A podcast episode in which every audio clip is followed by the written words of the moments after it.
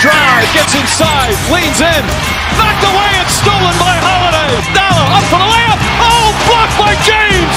To Curry, way downtown. Bang! Bang! This the dagger. Here's the problem I'm seeing. Zion's gonna want out soon. Here's the thing, I don't think the front office of that organization, of that New Orleans organization, knows what the heck they're doing. What can I say? Mamba out. Hey guys, welcome back. This is Courtside Heat, courtsideheat.com. We're back, Brian Ollie, Wednesday morning, 8 a.m. when this podcast episode comes out. And we're just rock and rolling, one day closer, another step closer to the return of the NBA. Another NBA season is about to begin.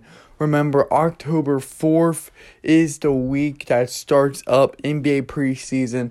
I'm ready. I already talked to you guys just about some of the matchups like Lakers Suns on October 6th, I believe. So I'm excited about that. And we're just trucking our way through the preseason, trying to finish out the offseason strong through training camp. And of course, we're just trying to make our way to the regular season. We're ready. If we can get there unscathed, featuring all of the different obstacles that have been in our way for the past few weeks, to just trying to get there without injuries or just different offsetting things that could just go wrong for a franchise. So, without further ado, let's get into today's podcast episode. As I don't have any announcements, I pretty much gave all my announcements out yesterday about the podcast, Courtside Heat as a whole. The only thing I have as the announcement part of our podcast would just be social media. As I also want to share the poll results from the poll that we did yesterday. Because remember, um, on Tuesday's episode, yesterday's episode, I said I was going to make the LeBron James NFL poll. And I asked a question on Twitter and my um in my website on courtsideheat.com. I asked I asked everyone um uh I'm sorry, how would it be for I'm sorry, how fun would it be for LeBron James playing in NFL? Because we did those hypothetical matchups. Even LeBron James said during the 2011 lockout that two teams, like the Dallas Cowboys and the Seattle Seahawks, reached out to him and offered him contracts to be in NBA, uh, NFL. How cool would have been to see him playing football? Because even when on the Monday Night Football game featuring uh, Manning brothers, we saw highlights of him playing high school football to what appeared to be, and of course, he talked about it. So we put out the poll question yesterday, and we put it on two places courtsideheat.com, the uh, official main website, and of course, twitter.com slash courtsideheat. On Twitter, we asked a question, we got tons of people that had made up 43% said, and these were the options before we get to the percentages. Very fun, boring, must see TV, please, uh, please stop. And very fun got 14%, boring got 14%, must see TV got 29%, and please stop and all caps got 43%. So the larger majority of the people that voted on Twitter said um, they were not interested in LeBron James coming into over in the NFL. They just don't want that comparison to happen anymore, or hypothetical scenario happening, or even us thinking about it. Because I was shocked about majority of our percentages, majority of our voters going to the police stop and uh, 40% being boring. I thought it was just picked up to where it would be more positive side. I don't know. That could have just been me. I was pretty pumped about it. If you guys have not seen yesterday's podcast episode, check it out. We talked about a lot of stuff featuring the COVID 19 vaccine. Uh, we continue our toughest division, the entire NBA series. We kept talking about uh, Michael Porter Jr., the Nuggets. We talked about everything. That went from announcements to breaking news to our series to pretty much a conclusion of that podcast episode. But now, even though that was one source, we have no one. We asked a poll because now we've integrated one thing into our website and we're going to do daily polls. on the website and on social media as we're going to incorporate Instagram stories, Twitter, different things like that. And under the podcast section, when you scroll the way down, whether on mobile or desktop on courtsheet.com, you'll be able to find uh, the podcast um, embed player from TuneIn. Then right below will be the, excuse me, poll. So then we asked how fun it would be for LeBron to play in the NFL. Are you ready for the numbers? We had uh, who how fun would it be for LeBron to play in, in NFL? The four choices were really fun, okay, boring, no, no, no. And this is also shocking, but really fun took the cake at 31%. Okay took it at 22%. Boring and no, no, no also had 22%. So everyone agreed, but only 9%, not even that, for really fun. But it's really not that big difference between a lot of people liking the idea and not and people not liking the idea, right? And it was interesting. I don't know if we have like how Jordan had fatigue, like Jordan fatigue, or how like LeBron fatigue. All the main stars that are uh, constantly heavily talked about always had fatigue. Kobe had fatigue sometimes. Not to the full extent that we saw Jordan have fatigue, LeBron have fatigue, and all these different great athletes from the sport of basketball have fatigue, or even had Tom Brady fatigue from basketball. Um, it just comes in different sports and different like sizes, and just how long they've been relevant for, just been talked about throughout the years, months, etc., etc. So I don't know if that played a role into it, but majority of the people voting on both courtsheat.com and our Twitter account voted pretty much no, they would not be in favor of that. Now, shout out to 29% that said must see TV on Twitter. I would actually love to see that. I've talked about that yesterday, and I actually believe he would make a great wide receiver, cornerback, uh, middle linebacker. Just imagine him rushing the passer. Like, I think that'd be one of the coolest things ever. Imagine him lining up with JJ Watt and TJ Watt. Imagine those three. Chandler Jones is on there. Imagine if he was in the back with Budda Baker, or he was in the middle with Zaven Collins, Isaiah Smith, uh, Isaiah uh, Simmons, right of the Arizona Cardinals. I would find that really fascinating. Um, we're gonna throughout the podcast episode, we're gonna come out with a new poll that I'm to talk about a little bit as we're getting through topics. As pretty much the poll like yesterday uh came on like this like free thinking moment, meaning it just I freestyled it. I don't even know how I came up with it, but I did. And I'm like, yep, that's gonna be the poll. So stick around the podcast episode. I'll reveal the poll because I have no idea what today's poll is gonna be about. But you know what? I always love doing things last minute, so let's get into it and let's do the social media and to kick off this beautiful podcast um, episode on this hot Arizona day. Let's get right into it. Like real, like real quick. If you live in Arizona, or if you live in Florida, especially Florida, humidity is bad down there. It's hot. Like there's hot, then there's this insanity level high both of which are just very, very uncomfortable. Like, have this really sense of uncomfortableness and just not very, like, satisfying, right? But at least in Arizona, you have your pools and whatnot, community pools, and all these different, like, water attractions. But with Florida, you got all these beaches, and you still got your pools, you still got your water parks, water attractions, right? So that's one thing. But whenever Arizona gets rain, and if we're not in monsoon season, it's very much a blessing. I really appreciate that. Or like when we get down to 80 degrees, like when we get back into winter, my goodness, I'm gonna be freezing, but I'm gonna enjoy every single second of it. Cause A, I'm either crazy, or B, I just hate the heat so much. I think there could be a mixture of both. A majority of the percent, I mean, majority of it would go to B, but it's just so hot. But without further ado, let's get right into social media. As always, you can find us on the four, four main uh, uh, social media places like Instagram, Twitter, Facebook, Tumblr. Find us at Instagram.com slash courtside heat NBA. Again, that's courtside heat NBA for Instagram. And then for Twitter.com, we have Twitter.com slash courtside heat. Again, that's courtside heat for Twitter. Um, and again, you can do this as long as you have an account on there. And you can do this from mobile or desktop. Either way, iPad pretty much works anywhere.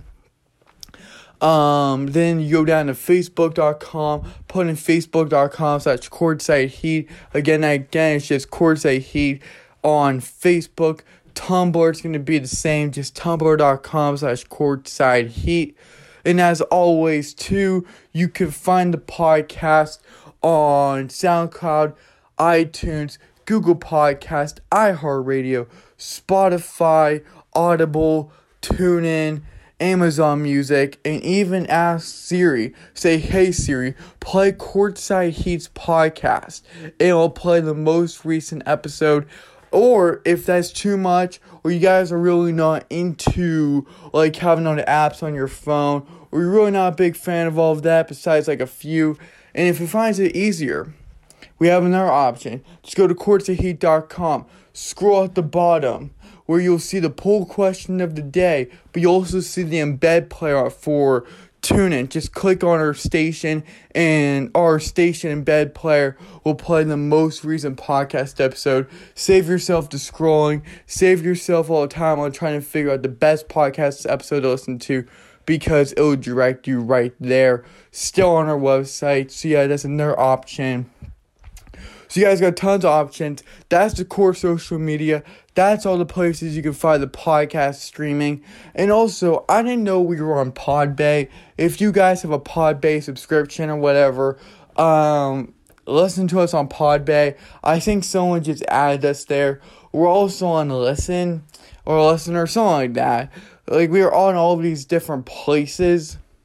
But yeah, that's how we're just we're pretty much everywhere. Sometimes I can't even keep track of it, but who can blame? Like who can blame all the podcasters that gets on all these different places and just forgets about them because like me, I have my one main hosting account, which would be SoundCloud. So once I upload it, it distributes to all the major ones and to everything that has my RSS feed, right?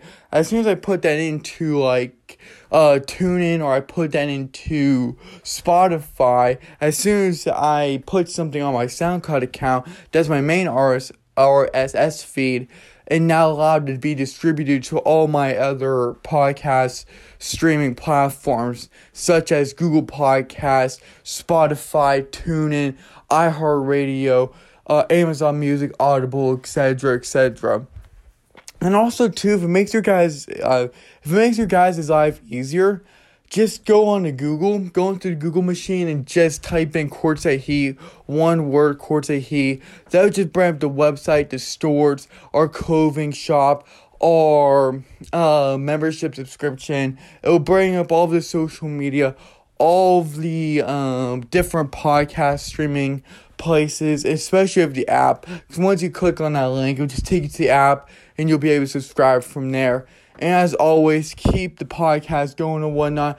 Every subscribe that you do, every like, every share, that helps a lot. Whether that's on on the podcast and social media and or even if you're on the internet on whatever um, search engine you're using or whatever browser uh, just go to Courtside Heat and just share with family, friends, co-workers, or if you're bold enough, do it to the people on the street, the strangers, because they will find you weird. But trust me, it's a good cause.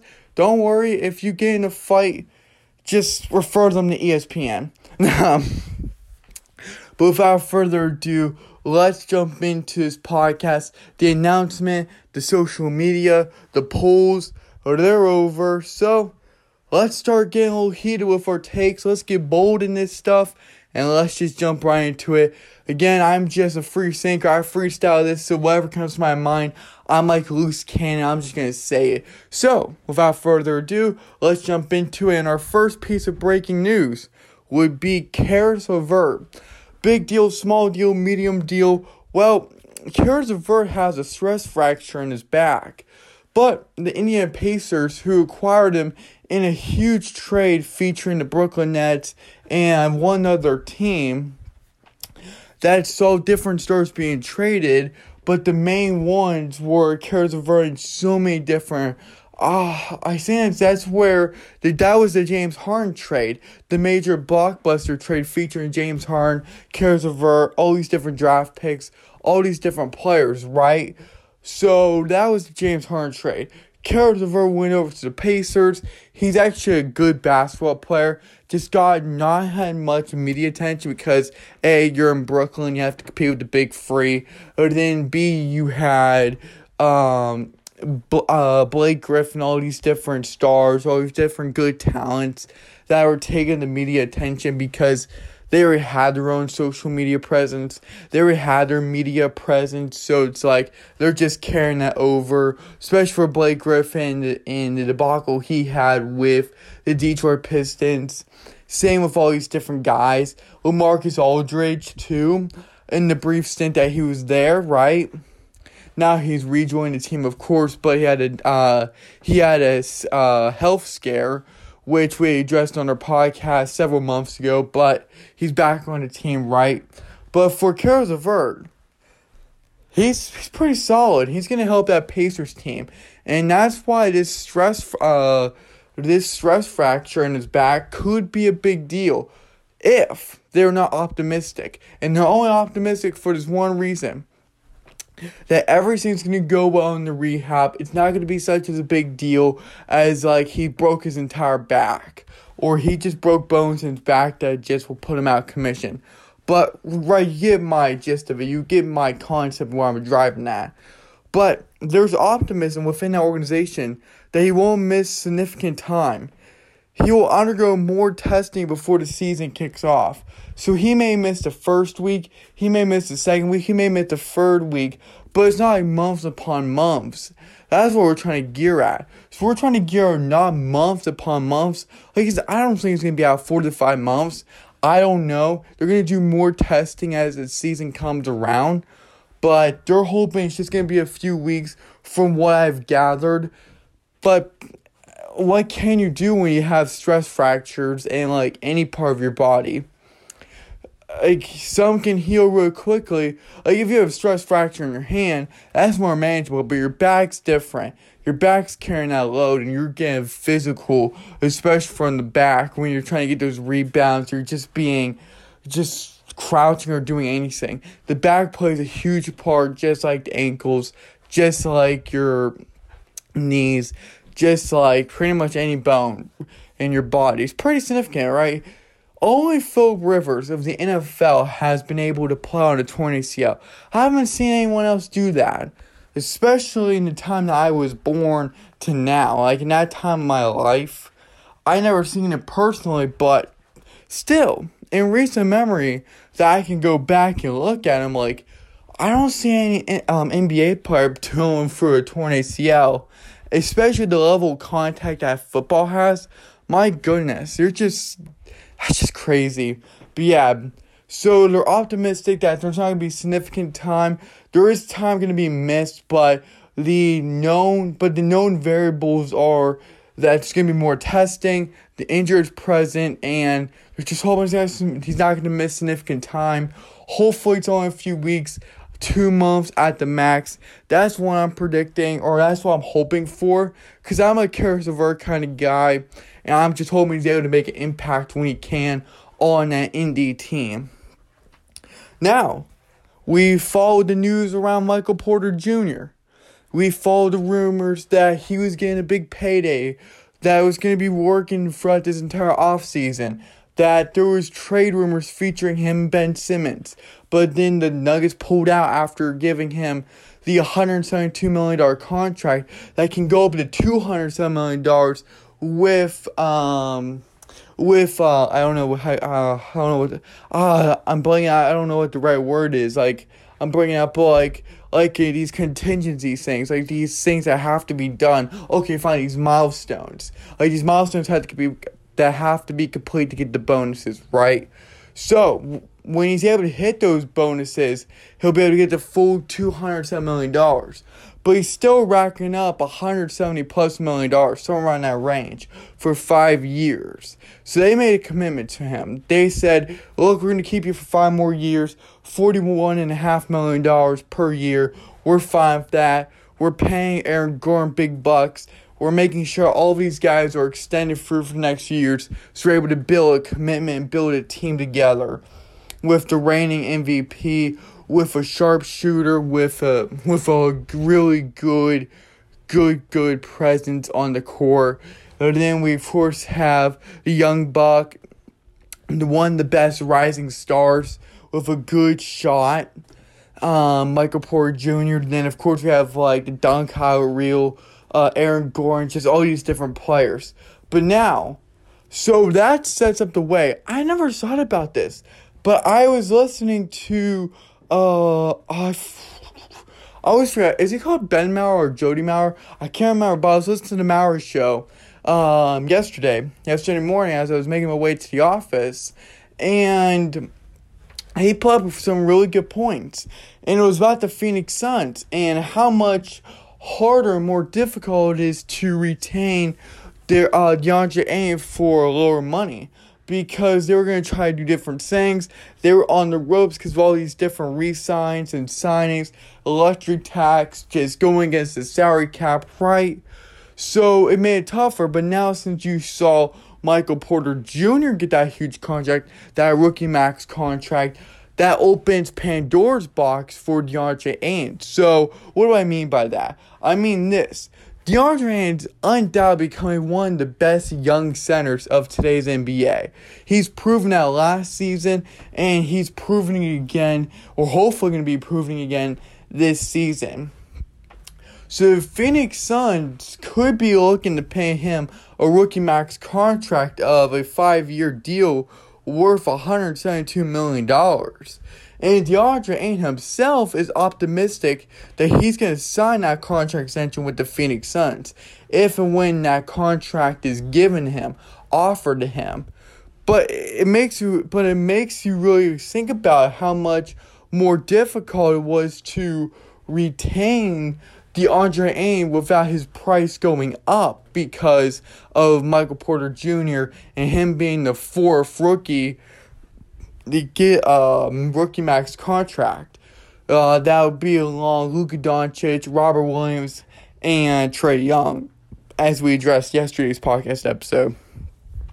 But I find it very interesting because the Phoenix Suns obviously want to retain DeAndre Players, coaches, front office, everyone alike on that team. They want to they want to get back the first overall pick. They don't want to see him walk. So they're going to have to make some financial decisions, some financial moves, and just say, it is what it is. We're going to roll the dice. Because you know he's going to be expecting that, and now the market has opened bigger and better for him, and this really benefits the player.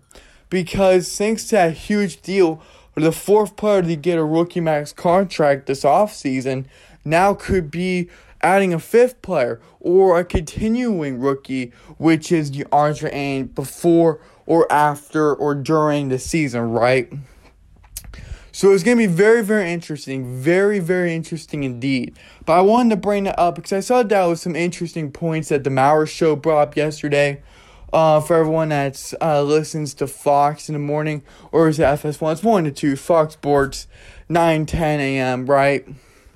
But I just thought that was interesting. I just thought that was interesting for sure because it really puts a put uh, puts the Phoenix Suns in a pickle and puts more benefits towards DeAndre and what he get out of his worth. Even if some people disagree with his worth, that's just what the market's demanding within the NBA, and this is going to be benefiting the player more than ever. But that's where we're at. So DeAndre is optimistic. Like both sides want to get done a deal. It just comes down to the finance. It comes down to the financial situation that the Phoenix Suns are in and what DeAndre is willing to accept. But he's optimistic to that rookie contract, to that rookie max contract. And without doubt, $172 million for five years is a lot of money. I don't care who you are, that's just a lot of money. You're making close to $34.5 million per year That's some sweet living, especially playing down here for a team that could be going back to the playoffs, deep into the playoffs, hopefully for another finals run and to win a championship. Because they're very close. Very close against Milwaukee until those late settings of uh, failures and shortcomings. But yeah, that's that's how I view the Phoenix Suns situation. That's how it's panning out to be, and that's where DeAndre Ayton stands at. And to me, that's to be very, very interesting to watch out for. It was this past off season when the Phoenix Suns had to make their draft moves, had to make their off season moves in free agency, um, and just having that contract period in the free agency, saying, you know what, we need to get we need to get Chris Paul back. We need to get Cameron Payne back. We're gonna lose some guys like Torrey Craig. Not the biggest thing in the world, but still, his energy was ferocious. Like whenever he got into the court, there was revived energy. There was revived spirits within that building. And it was one of the most electrifying things you saw during the postseason whenever he hit the court for that Phoenix Suns organization. But yeah, they had to make some tough sacrifices. They had to make some good sacrifices. Either way, we have hit another obstacle or another barrier to having this team fully committed because of course, you have DeAndre Ayton, but then you also have Mikal Bridges. Can you pay both? Most likely not. Who would you rather pay, Mikal Bridges or uh, DeAndre Ayton? We're actually going to talk about that this Sunday, that Phoenix Suns topic for our Sunday special. Just that topic for about uh, 30 to 40 minutes, somewhere around there. Because who would the Phoenix Suns rather pay? DeAndre Ayton or Mikal Bridges? Who would be more impactful? Who would be more benefiting the team when given that huge contract because we don't know where Mikal Bridges is going to end up after his contract expires, nor do we know where De- uh, DeAndre Ayton is because the team's still trying to decide. It just all depends when when they're going to offer him the contract for both players. If that's going to be after the season, after they see what their worth is going to be during this season, where they end up. So to me, that's going to be all interesting. I'm going to keep you guys posted on that. And you know what? Having those player relations are really cool. Having those relationships as teammates on and off the court is a beautiful thing. And just like Chris Paul and Devin Booker, they made it work. They fed off their energy. They fed off their knowledge. Like both men wanted to listen to each other. Both men wanted to play. You can't say that about some players. And you certainly can't say it about Joel Embiid and Ben Simmons. Joel Embiid always wanted to have Ben Simmons back. Joel Embiid always wanted to say, you know what, I don't mind playing with him. I wouldn't mind having him back. Like publicly, he said he was ready for Ben Simmons, that he would be fine having him back, that he liked him as a teammate, different things like that. Like on the outside, it looked like positivity. We don't know if frustrations were building up within that locker room or not. Either way, Joel Embiid had uh, fine relationship with Ben Simmons. Or at least he thought that they had a mutual relationship. It turns out that when bad blood spreads to the front office, it spreads through the locker room and just the players' relationships. Why would I say that? It's because Ben Simmons says that playing with Joel Embiid has ran its course, that it's no longer helping in, uh, Ben Simmons' skill set. That, in other words, it's holding him back. Wow. You had an MVP contender. You had an MVP contender on your team, and you say he was holding you back.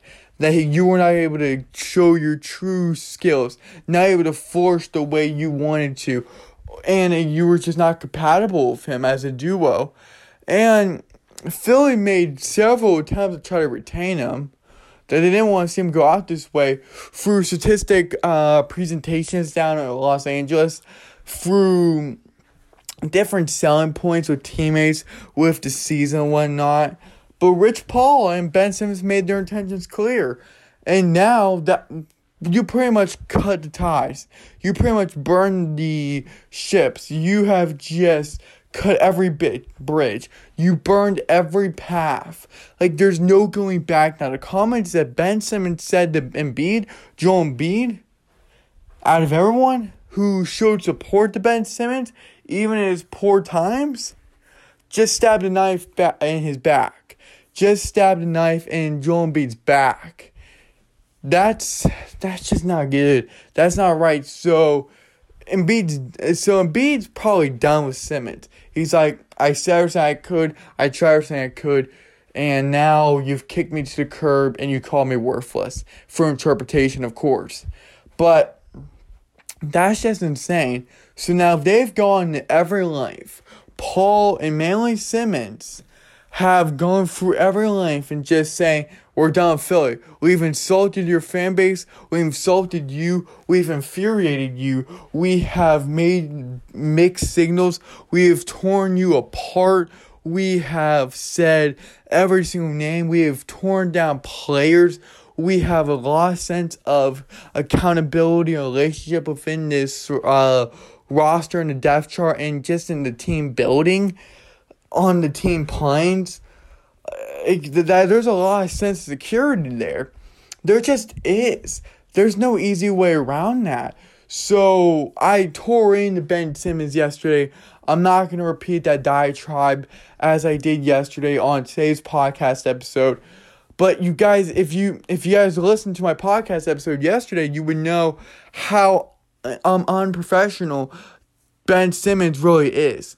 That's not professional. I said it, I'm going to say it again. I have no problem. His basketball mistakes are correctable. His attitude towards a franchise who's given him more than he's deserved in financial situations, in in life, on on and off the basketball court, building friendships. But he's not taking his frustration on the on the players and Malin Joel Embiid. That's just tough. That's tough, but that just proves again Ben Simmons immature and he's acting like a child. And when the child's getting start getting his way, and when he's falling more and more away from the team, you just see outcomes like this. You just do. You just do. And the, the, the 76ers are still kissing up. They're still pleading them beat. I'm sorry, the Simmons to come back. Just to come back. They're banging on their hands and knees, figuratively. Eh, it's sad, but I get what they're doing. They don't want to lose their investment. But I think sometimes when insults, fires being thrown everywhere, it's just sometimes best to let it go, just to try to strategize and move on. Sadly, even if you don't have a talented player that you wasted a first overall pick on, sometimes you experiment Sometimes you win, sometimes you lose, and Ben Simmons is now the most childish, childish player known to Philly and known to the NBA. So, congratulations. You've just turned your back on all your friends, teammates, co workers, the fans, everything. For what? Uh, you could have done this a different way, and that's what's more disappointing. Unless there's more to this story that we're all not hearing. But Ben Simmons is being the arrogant one. Ben Simmons is being the child, and that's being shown clearly and cannot be misinterpreted in any other way. Moving on, we have more issues on COVID with the COVID 19 vaccine with these rulings. The NBA now are making it stricter as last season for unvaccinated players. They're going to go to new lengths they're all like, you can't eat at the same restaurant. You can't be by. You have to be confined to your hotel, right? Stay six feet. The mandatory stuff. This is getting real. And this is by design. So it actually makes sense. I, I'm going to flip the switch real quick. It actually makes sense why they never mandated it. So the MB, the NBPA is like, no, you're not. We're not going to allow you to mandate us. We're not going to go through with that. The NBA kept pushing it, pushing it. So, what's what's the best thing for the NBA to do? What's the best thing Adam Silver and that and their entire NBA colleagues can do? Make life miserable. And that's what they're doing for the unvaccinated. With stricter rules saying, okay, you want to play this way, you want to have a choice that's not our own way, that's not how we see it, we're going to make your life miserable.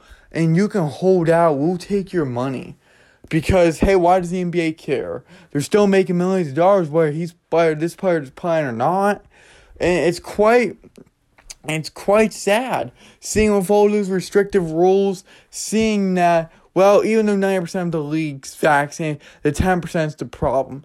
It's and sometimes they have Ill, um, illogical cases, and sometimes they're poorly represented.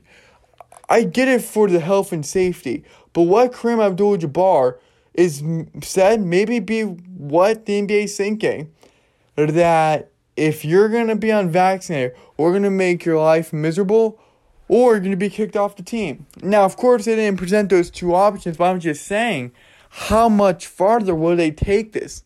Will they heed what K, uh, KJ said? Will they heed what uh, what one of the greatest of all time basketball players said into consideration about the safety and health of our players, of everyone involved with the NBA, fans, etc., etc.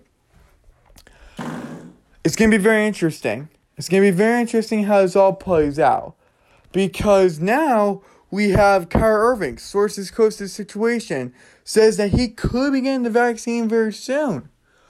Is that from social pressures? Is that from team pressures?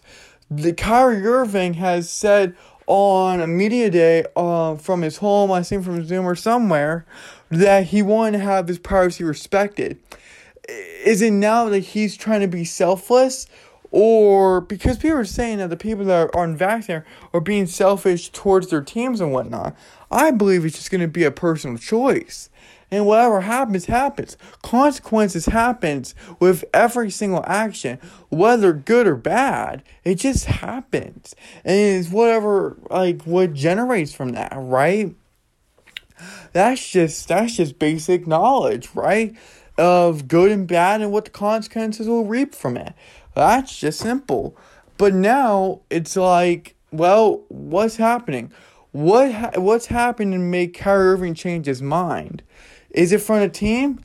Is he facing severe backlash from his locker room? Or is he trying to do the right thing in his mind? Either way, he's going to be getting vaccinated. That he could be, maybe, potentially. There's not affirmative no and there's not affirmative yes. We just know there's a could, a maybe. That has now changed because when he first said no, take that day by day by day. Now it seems like it changed to a maybe. Is there something running through his brain that's clicking? Is there something going on behind the scenes that's influencing the way that he's making decisions? We don't know. We have no idea. And I'm just trying to search Kyrie Irving. I'm trying to see what's going on because something just doesn't seem right. A few days ago, he says no. Now it's a maybe. Because, yeah, it's just crazy. because so many places, um, like Yahoo Sports, um, two days ago said, Stop giving vocal minority of anti vax NBA players the space to be loud and wrong. Really? Um, the NBA's anti vaxxers are trying to push around the league, and it's working. Rolling Stone. So, that's called pressure. That's called when you do not agree with someone's mentality, you punish them through making their public image stained in a horrible way. But who said it, who said anti-vaxxers are pushing around the league? Uh, newsflash, 90% are vaccinated, 10% are not. No one just likes the narrative that 10% are willing to stand up, like Brad Beal, like Andrew Wiggins, like Jonathan Isaac, and potentially um, Kyrie Irving. That to me is interesting. And who says that Yahoo Sports, who has questionable decisions over their years in politics and in medical things, can actually say, make a headline of stop getting vocal minority of anti vax NBA players to space be loud and wrong? Aren't they just expressing their opinions? Aren't they expressing their concerns? Aren't they putting this in logical formats? it's not like they're just shouting at the top of their lungs not to get vaccinated. It's not like that stupid vegan woman that's saying to not eat all the cows or just try to preserve them or what if her daily rants are about meat. That's not it at all. Who says they're wrong and who says they're right? Now, of course, we can judge that upon basis and whatnot and statistics, right? All I'm saying is that if someone does not align with your viewpoint, that's not considered wrong because the, the study by the vaccine and whatnot is to give you added protection, re- reduce your symptoms if you get COVID. It's supposed to be added protection um, against COVID. That vaccine's supposed to work. And if the vaccine works and the vaccine have it, then why are they worried about the unvaccinated? Shouldn't the, va- uh, shouldn't the unvaccinated be worried about the unvaccinated? But we seem to have lost something. And I hope you guys are following along because I want this to make sense. And I'm sorry if I'm if this if I'm going off on a crazy rant here. That's not how I want to be perceived, and that's not how I want things to go on this podcast. I'm just pointing this out because what has changed? Why are more and more news sites, why are more sports sites saying it's wrong, saying that they're pushing around the league? Just because you're anti vaccinated? Are those 10% players out of the hundreds of players there really making an impact that they're bullying them? It's not like it's 50 50 or 75 25 anti vaxxers are leading it. That's quite the opposite. It's 90 to 10 vaxxers are winning. And this isn't about win or losing. I'm just saying in the points of ratios and percentages, who would actually be more dominant. So, and what Rolling Stone said about them pushing around the league, that these anti vaxxers pushing around the league, the NBA is actually combating that with putting in stricter rules, making sure they're following that because they have to lose money. They have to lose something to make sure it's a suitable punishment. So actually, in honesty, it's the vaxxers and it's one that oppose those ideas and those logical thinkings that are actually pushing around the league. And I actually want to bring this up real quick. This is going to be the last breaking news of of our breaking news section, and it's actually LeBron James. You may agree with his politics, you may not agree with his politics, you may agree with who he is personally or professionally. I'm not telling you to look either way there's not too many things that LeBron and I agree on politically. But that doesn't take away from his public image. It that doesn't take away from his personal and professional image. Just because there's a difference in anything doesn't mean that we have to uh, restrict this person or just like punish them, right? And what I'm trying to get at here is that while I don't agree with LeBron on on majority stuff that he says, doesn't mean that he's never right. And I'm gonna give you I'm gonna give you I'm gonna give you a scenario, and I thought this was perfectly said by LeBron James, which I 100% agree upon. And he confirmed today, uh, he confirmed yesterday that he was vaccinated, that his family was vaccinated, that he wanted to make sure that his family was protected, that he was protected, he was doing good for his team, and just making sure he's vaccinated, staying protected, right? Which good, which good on him, taking into account of his family, protection, his health, his overall well being, and he said, I, and he said, and I quote, I can speak about myself. Um, said James when asked about the issue. I think everyone has their own choice to do what they feel is right for themselves and their families. I know that I was very skeptical about it all, but after doing my research, I felt like it was the best suited for not only me but my friends. That's why I decided to do it. You guys know me. Anything I talk about, I don't talk about other people and what they should do. I speak for my me and my feeling. That's what it's about. Um, he goes on to say later, we're talking about individual bodies. We're not talking about something political, racism, or Bruce, uh, uh, police brutality. We're talking about people's bodies and well being. and I don't think I personally should get involved in what other people should do for their own, for their bodies and livelihoods. That would be like me talking about if somebody should take this job or not. Listen, you have to do what's best for you and your family. And he goes on to talk about him being vaccinated and whatnot, but you know what? That's perfectly said by LeBron James. Nobody should get mad at that. He's speaking 100% truth.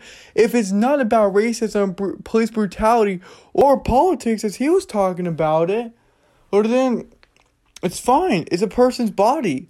And because those those three topics he brought up are so are some of the things that are huge issues in our society. And I believe it's a must for people to talk about with their friends, co-workers, families, etc.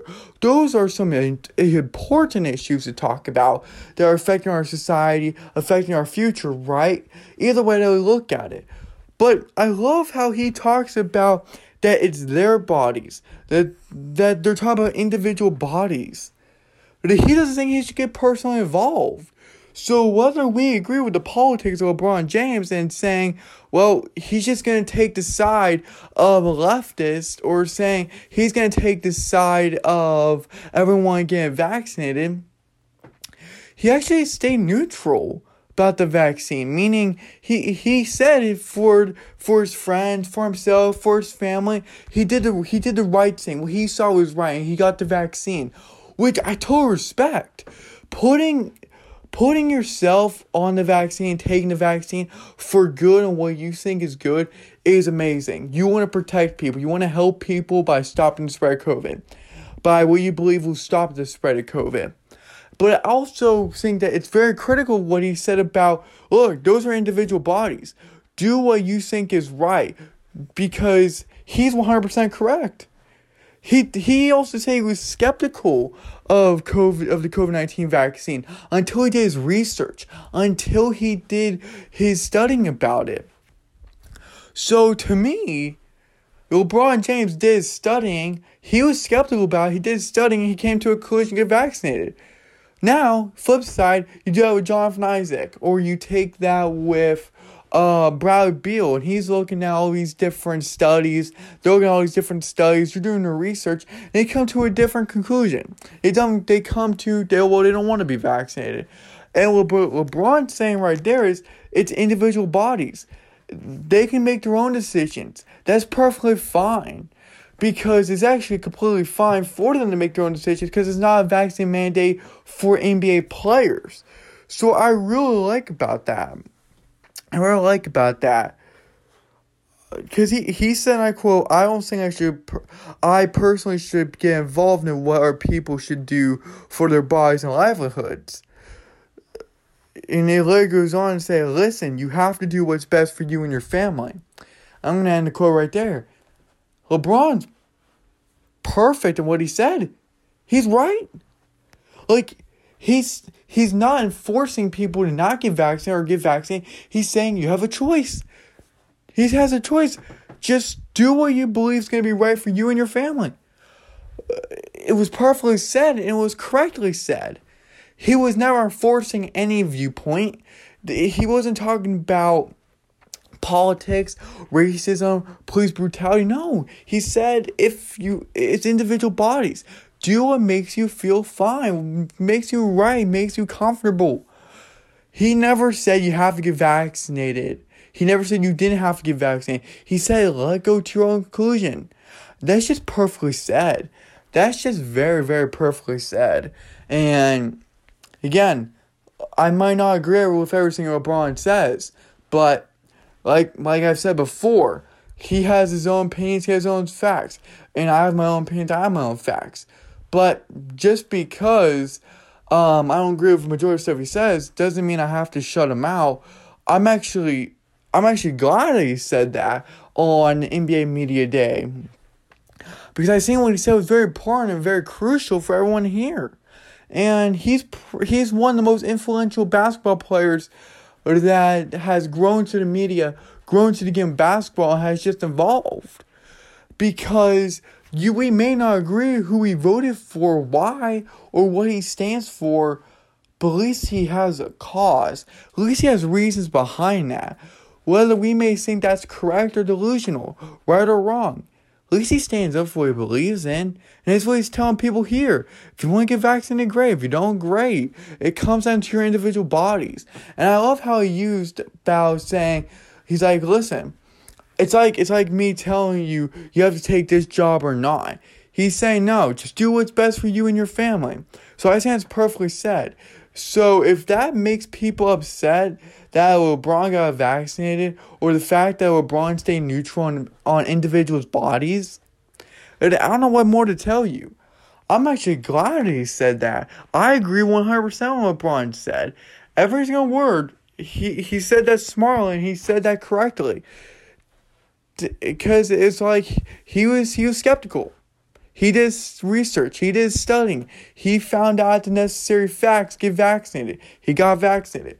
And then you see these other NBA players. They did their research. They did their stuff. They didn't want to get vaccinated. It all comes down to a choice. As long as you're making conscientious research and studying and doing all these different things and making logical choices and logical, rational reasons, then who the heck am I to judge you? Who the heck is anybody else able to judge you? Because if you're able if you're able to make logical decisions on this, then the heck with everybody else says because whether you're a pro vaxxer or anti vaxxer as people are labeling, then I don't know, it's just a, it's, I just find it I see it as a choice. I don't know how else feels about it. Again, I try to limit COVID talk um, because I want to keep this mainly basketball but as we keep evolving, I just thought that was interesting about Kyrie Irving LeBron James. I wanted to bring up the LeBron James one because I thought that was really important to talk about. Especially, I, I saw that. I saw that when I was looking for stuff to talk about in today's podcast episode, and I, I listened to what he said, I read what he said, and I, I couldn't agree more. So I saw I had to put down my podcast because I saw it was something for all of you guys hear in case you weren't following up with the Lakers media day or when LeBron took the podium, right? Um, so yeah, yeah, that was the last piece of breaking news. As we're nine minutes away from hitting the uh, top of the hour. And so, without further ado, let's get into our final division. Can you believe it? This entire series is now on its final division before we ask the most important questions. Who's on top? Teams um, individually or as a as a division as a divisional like whole right for each conference. And our final conference in the eastern and western conference is the atlantic division and that features the philadelphia 76ers the brooklyn nets the new york knicks the boston celtics and the toronto raptors. Those are the five teams those are the five teams right there that will be I'll be breaking down. That I'll be talking about different things like that. Now, to start off this list, we'll start with the Toronto Raptors and we'll just start breaking them down. We'll talk about wins and losses to come and records come at the end once we're done with all reviewing all five teams for this final division. But let's start it off. So, looking at the Toronto Raptors roster, there has been considerable increases and decreases with players coming in and out since 2019. That would be most notably Kawhi Leonard, um, Serge Ibaka, all these different guys, then retaining Fred VanVleet, getting Goran Dragic, getting Scottie Barnes in the draft, Gary Trent Jr., OG Anunoby being there, Precious still there. Um, the one thing that's going to be the biggest critique for this uh, organization is their lack of bench players, like being actually good, meaning like these guys are not the greatest bench in the world that are combined. They're suitable, but they're not they're decent, but they're not good or great. They're not going to be able to beat out Brooklyn's bench or the Warriors bench or the Suns bench or any bench in that in any particular mind. But I believe it's going to be split up between Precious and Scottie Barnes for the small forward role. Uh, my my personal um, roster would go like this: uh, uh, VanVleet, Siakam, uh, Trent Jr., Precious, and Dragic. I would actually like to see a little more, like, because Precious averaged, um, well, Precious was originally with Miami Heat, then he came on over. He wasn't bad. He averaged five points and three rebounds in his debut season, 12 minutes. I actually like to see Scottie Barnes get 12 minutes and Precious gets 12 minutes, and they're splitting in and out for like the roster spots, like for the starting rotation, right? And it will just keep rotating in and out. Like those two rotational players to me would be great because I can see Scottie Barnes going off for 12, 4, and 4 per game or like 8, 3, and 3 per game, something like that. Just using imaginary numbers there or just hypothetical numbers, right? But that to me is how I'm viewing it.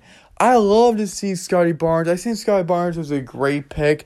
I saw he was drafted uh, little too early. I thought the Warriors gonna pick him, but I see why the Raptors chose Barnes over Suggs over Jalen, right? But I I still think it's a very good move. He is a streaky shooter. There is some inconsistencies on offense and defense for Scottie Barnes, but that's to come. His first year is to be a warm up unless he absolutely explodes. But then that's just to be a filled out process. Second year is to be great. Again, for the Raptors, you're just trying to build up their pieces. Fred VanVleet committed to a huge contract that he signed last year when he was, or two years ago when he was a free agent. And then you also saw Gary Trent Jr. come over from Portland. Pascal Siakam is going to be great at the power forward position, uh, center position, right? OG is going to be good, small forward, forward, right? The power forward is going to be dominant. I, like, because you're to have sh- the shooting. Fred VanVleet to me is more of a. Sh- it's more of a sh- scorer and a passer. Like he's like that combo point guard, shooting guard combined. So I would actually see Dragic as their shooting guard and Fred as their point guard, where uh, Fred is bringing up the ball, facilitating it, setting everyone in motion, and getting everything ready.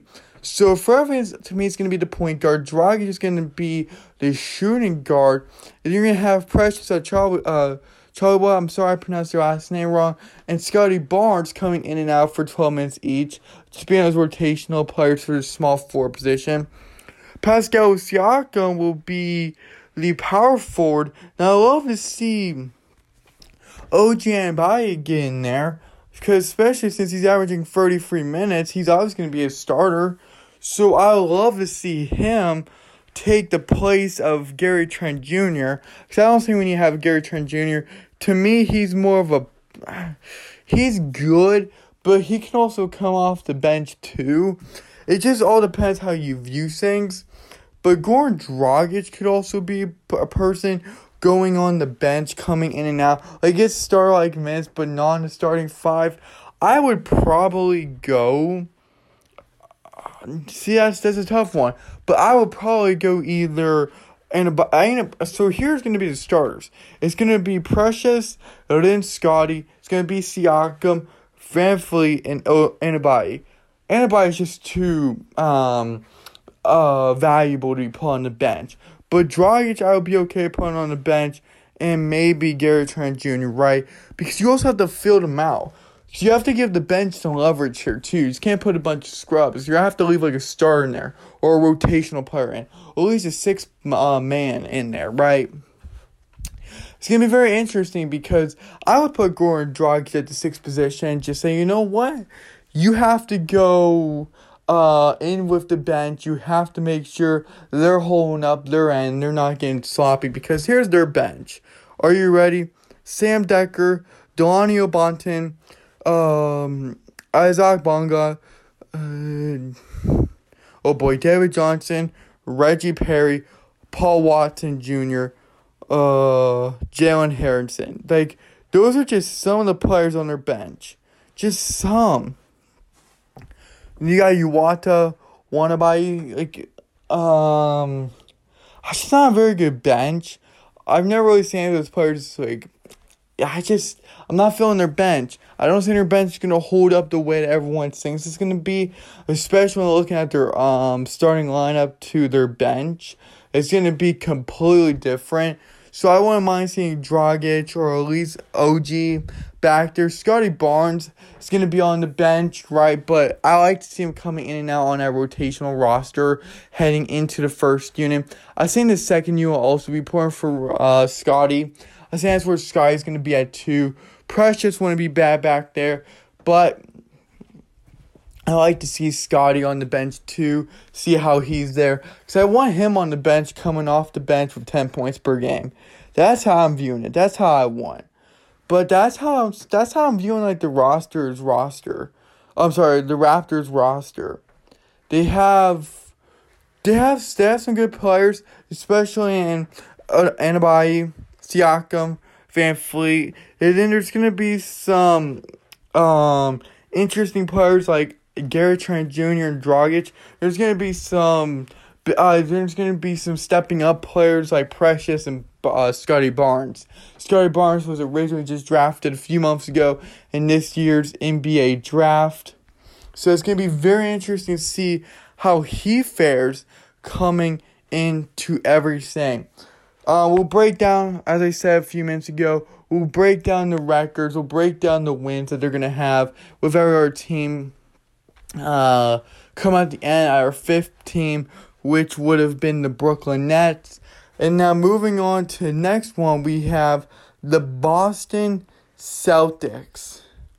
And that actually starts out with a buttload of players, like with a bunch of really solid players, as you have Jayson Tatum, Dennis Schroeder, Jaylen Brown, Al Horford, Josh Richardson, Marcus Smart, Enes Kanter, Bruno Fernando, Robert Williams, Payne Pritchard, Jabari Parker, Romeo Langford, uh, uh, Hernan Gomez, Grant Williams, and so many other players. But starting on that bench, I'm sorry, starting on that front end, starting the starting lineup, we saw huge additions being made. Dennis Schroeder's going to go on the bench. Josh Richardson's going to come off the bench. But this the small forward is going to be Jayson Tatum. The shooting guard is going to be Jaylen Brown. The starting point guard is going to be Marcus Smart. The power forward is going to be Al Horford. And the center is going to be Robert Williams. Uh, Smart has been paid huge money. Samuel Williams and maybe Horford. I can't remember. But then you see that bench, the bench isn't bad. Schroeder's to add some nice prove it points. He's to add some nice padding to that bench. Same with Josh Richardson. Josh Richardson was the offensive steal. Why? Because he averaged 12 points per game in 30 minutes. Coming off the bench and still averaging 8 to 10 points per game, close enough to 12 off of 40 some odd percent from the field, is going to be superb. Josh Richardson was a good shooter. He was very high quality for that uh, Dallas Mavericks team, especially when they needed him to step up when there was injuries, COVID, different things like that. But yeah, I'm high. Like, I'm high on Josh Richardson, so he's gonna back up Jaylen Brown. But you have Josh Richardson, Enes Kanter, uh, Bruno Fernando, Dennis uh, Dennis Schroeder, and Payne Pritchard, all on the bench. And of course, you have Jabari Parker and different guys like that. But I am like excited for this bench. I'm also excited for the starting lineup. There's nothing really you can go wrong. Always been high on Jaylen Brown, Jayson Tatum, Marcus Smart, Robert Williams because Robert Williams is gonna have something really significant. He's only 24 years old. He averaged good points last season. He averaged career highs, which was 8 points, 7 rebounds, and 2 assists off of 72% for the field in 52 games. With him being with him being our uh, leading center, he's got to step into big time. I believe that's where he's going to be shining statistically and just looking at the impact that he makes that does not count on the stat sheet. And I also think Al Horford. Al Horford's going to be something. Injuries could plague him, you could say, but he averaged 14 points last season for OKC. He rebounded after only having 11 points for Philly. He played for Boston from 2016 to 2018, and he averaged around 12 to 13 points per game. I'm actually excited for that. I'm excited for him because I believe Al Horford's going to contribute nicely. But our main scorers, our main leaders in scoring, is going to be Tatum and Brown. That's going to be my thing. On the bench, the lead scorers are going to be Josh Richardson and and Dennis Schroeder. But Robert Williams got some got some things to prove. Jayson Tatum's gotta be just gonna be more explosive. Same with Jaylen Brown. They're all averaging twenty points per game.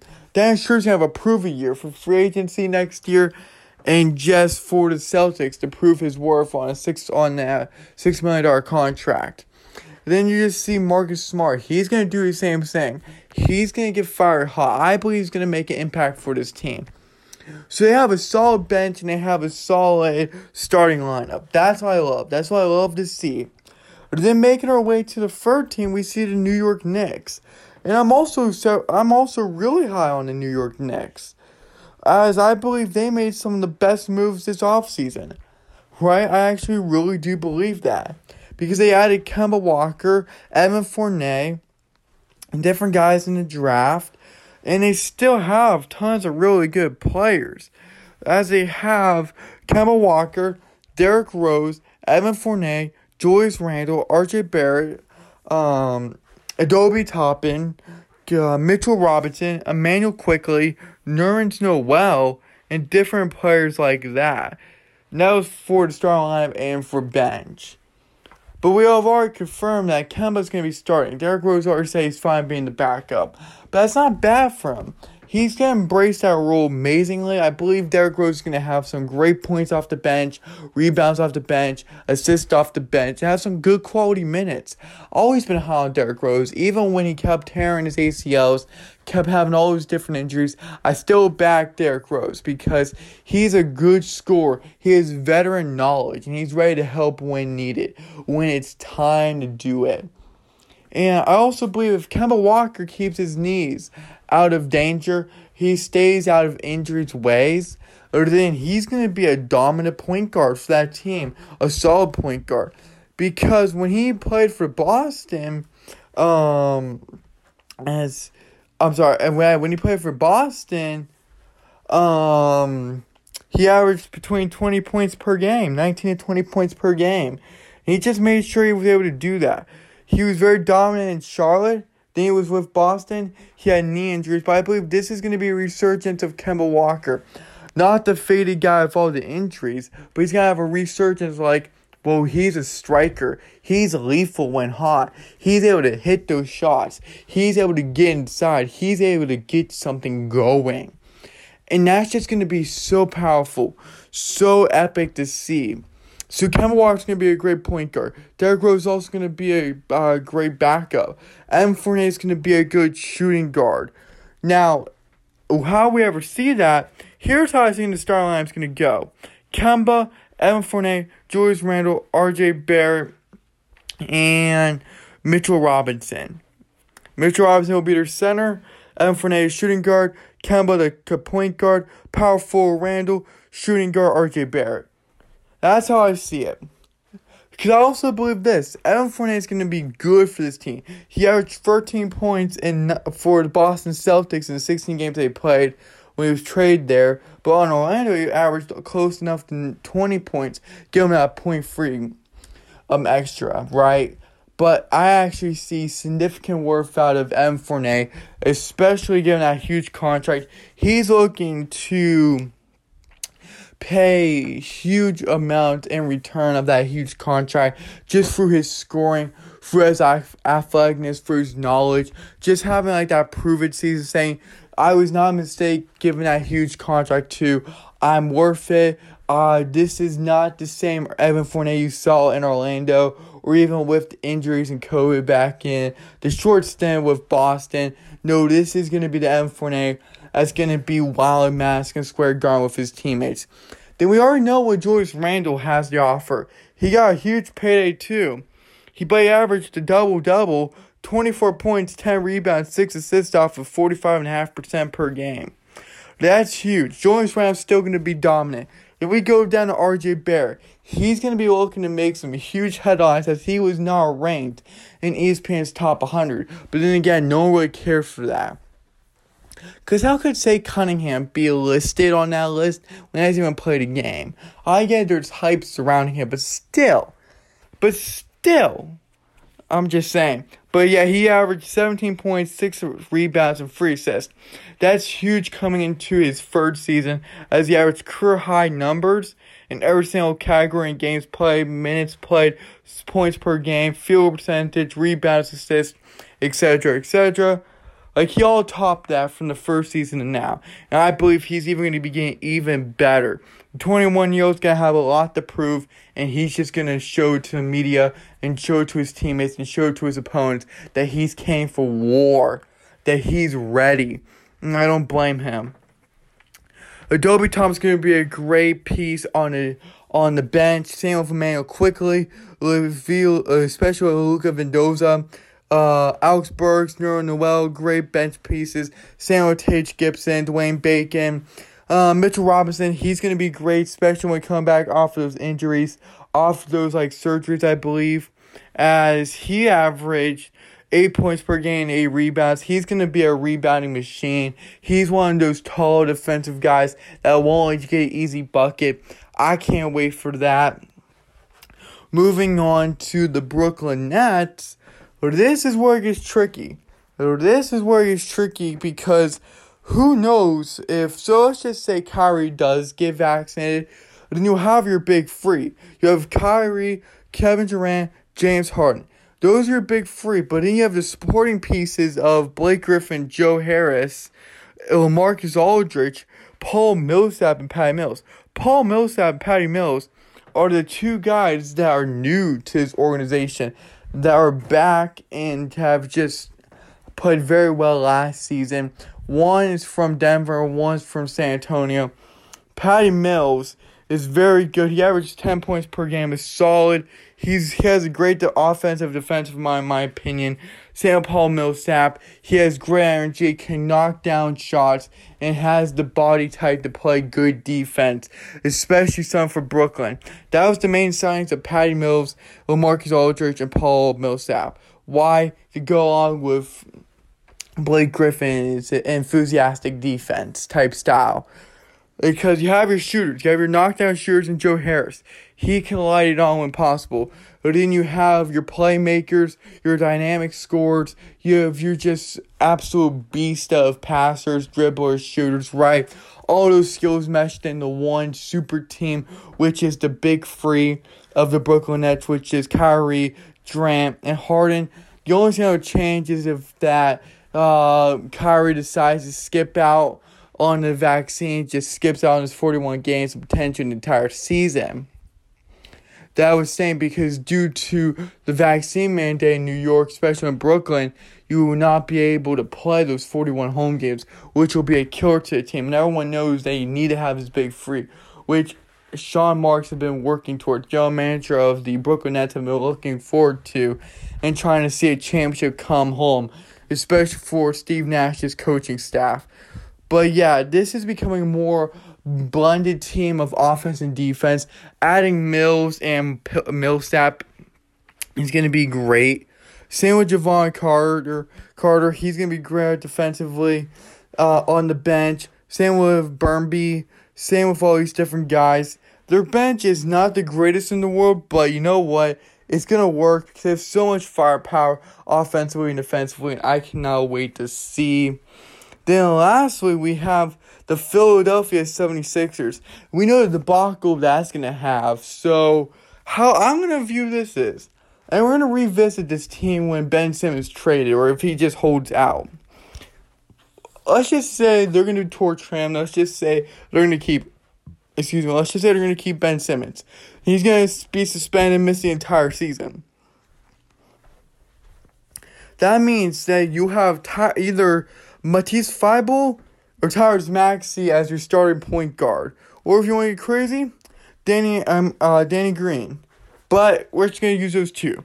So I'm just gonna take Matisse Thybulle first. Uh, you're gonna have Matisse Thybulle, Joel Embiid, Seth Curry, Tobias Harris, Tyrese Maxey, Andre Drummond, Danny Green, uh, and all these different guys as I'm looking through the list on a roster. Philly's gonna be in a weird place Maybe not on the record sheet, but just game by game, especially if Simmons holds out. Because now you're going to have your Matisse uh, Thybulle or Tyrese Maxey or even Danny Graham. You're going to go with the veteran option.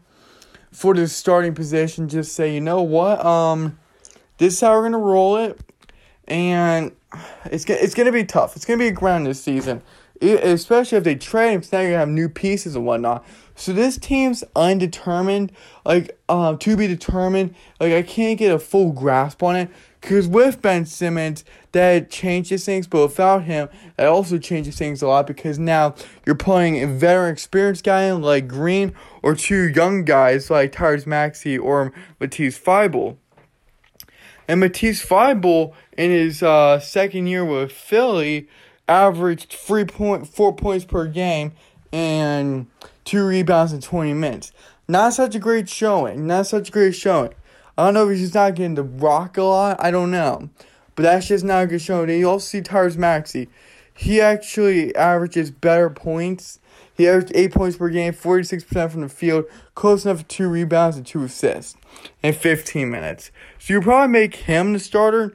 But then if you also go to Danny Green route, he averaged 9.5 points, 4 rebounds, and 2 assists in 28 minutes. So I know it's not always the best, all three of these guys have played in Philly for more than a year. Dan Green's played in there for a year. Uh, Tyrese Maxey's been there uh, for two years, and I think Ty- um, heading to his second year, something like that. But more than a year experience for all these guys. So they're not foreign to Philly.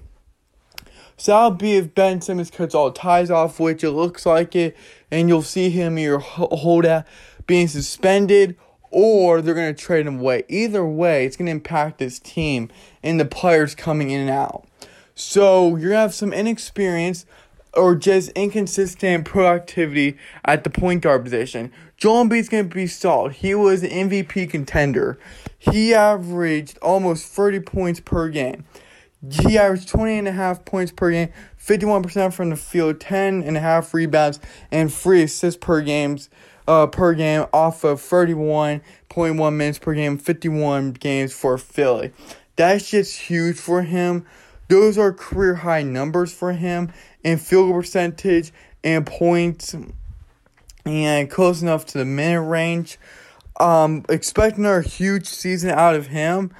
Seth Curry's also going to be one of those knockdown uh, free point scores. He's not the biggest name on the court, but when he's on fire, when he gets things going, expect for it to be lethal and expect for this team to get a rolling with him, especially if injuries occur. Uh, Tobias Harris, he's going to be a starting small forward. I hope to see a little more consistency out of him, where he's not super high then goes low or super low goes high. He averaged 19.5 points last season, 7 rebounds, and 3.5 assists.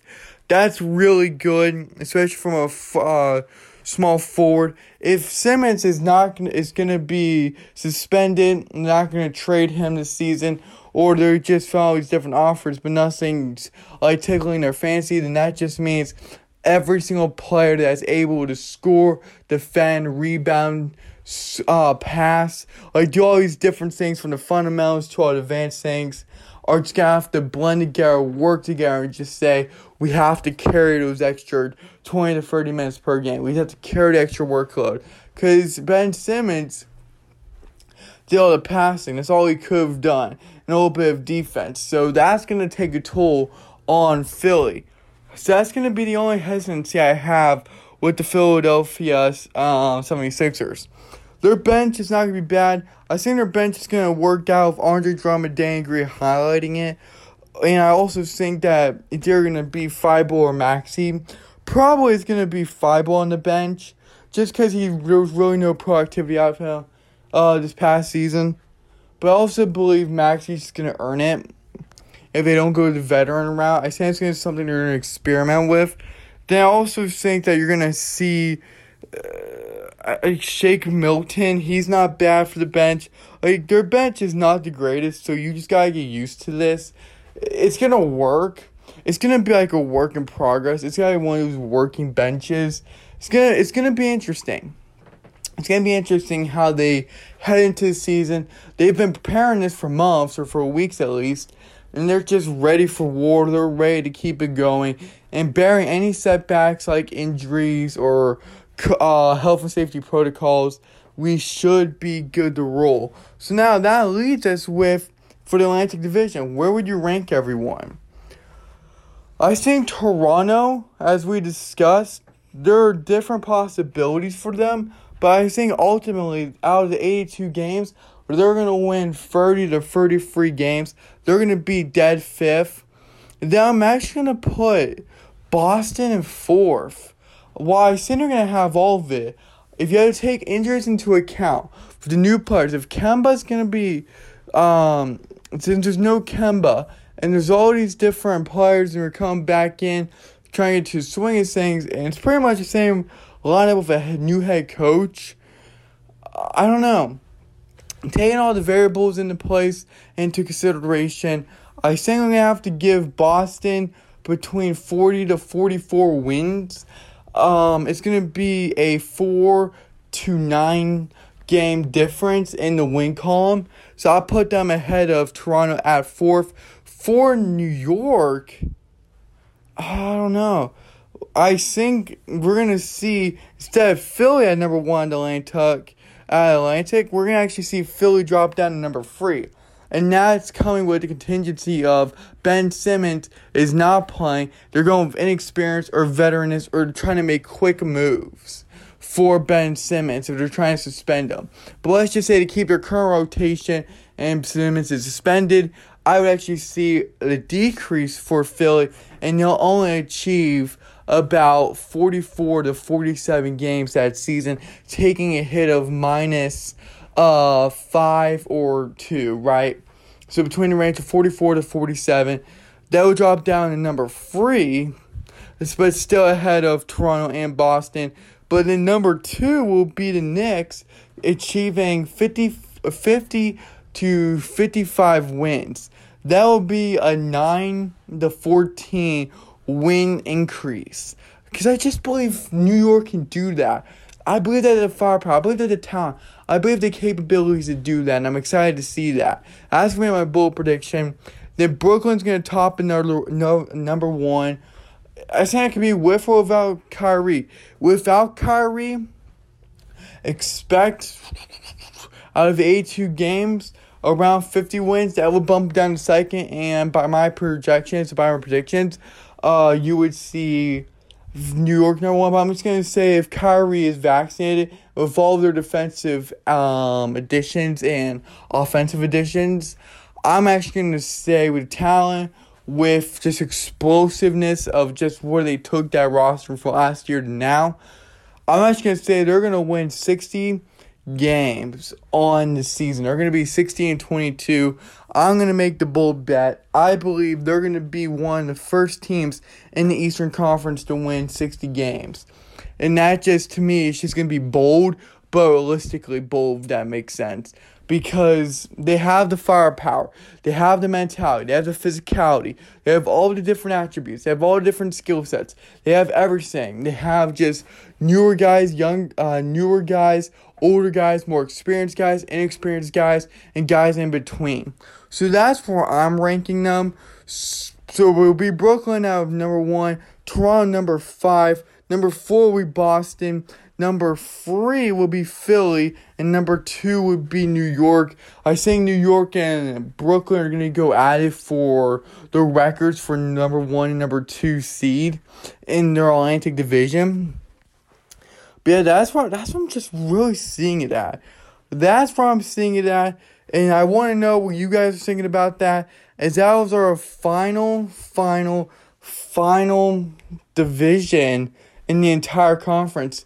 Tomorrow, which will be Thursday morning, we will be talking about wrapping up our series about who's going to be the toughest conference like who's gonna have the toughest team in each conference, and then we'll talk about that individual teams, uh, the in number one individual team of each conference, then divisionally of all five teams combined in one uh division. So I'm excited about that. I cannot wait for that. We've gone through, we've talked about so many things leading up to our series because I like how we talk about the breaking news and how that affects the team, where the team's at. Then we just keep breaking down in our series and we put that into perspective.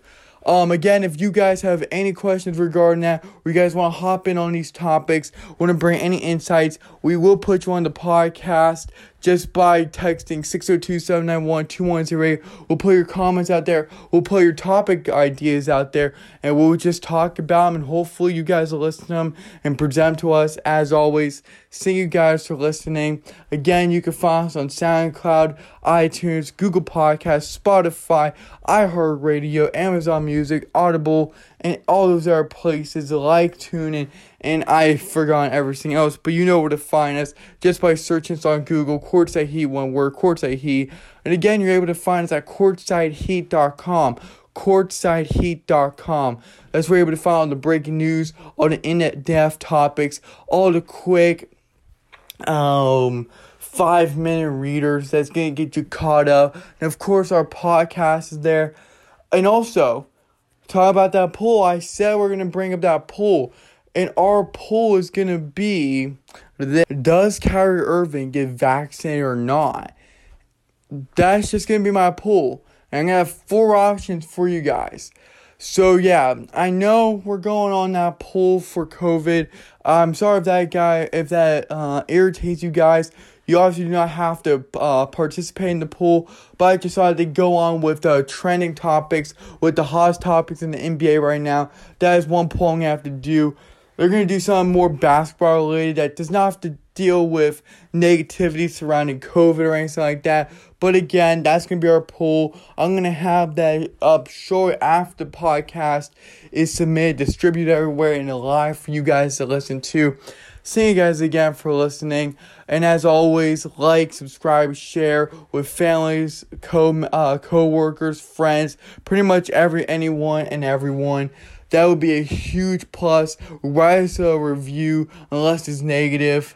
Eh, either way, reviews review, right? But it would be amazing to hear you guys' feedback. Again, text us at courtside at the Courtside Heat text line, which is 602-791-2108. And as always, thank you guys for listening. And as for the past few podcast episodes, we're gonna go on the outro. Um my final words will be this watch out for the vaccine, watch out for how the NBA shifts, watch out how the NBA is shifting towards the regular season, how teams are preparing. And just, you know what, watch out for those contract extensions. This is going to be some crazy times, some fun times, some thrilling times, and I cannot wait for it. And as always, I'll see you guys 8 a.m. Wednesday, uh, the uh, brain break. I'm sorry. Uh, Thursday morning discuss about, but this was the Wednesday morning, Wednesday at 8 a.m. podcast. We'll be back here Thursday morning, 8 a.m. post, ready to go for your cup of coffee. If you're at home or going to work or at work, we're happy you're able to take us everywhere. Remember, if you have iPhone, ask Siri. Say, hey Siri, listen to Courtside Heat's podcast or play Courtside Heat's podcast. That would be huge. And without further ado, let the outro music drop now.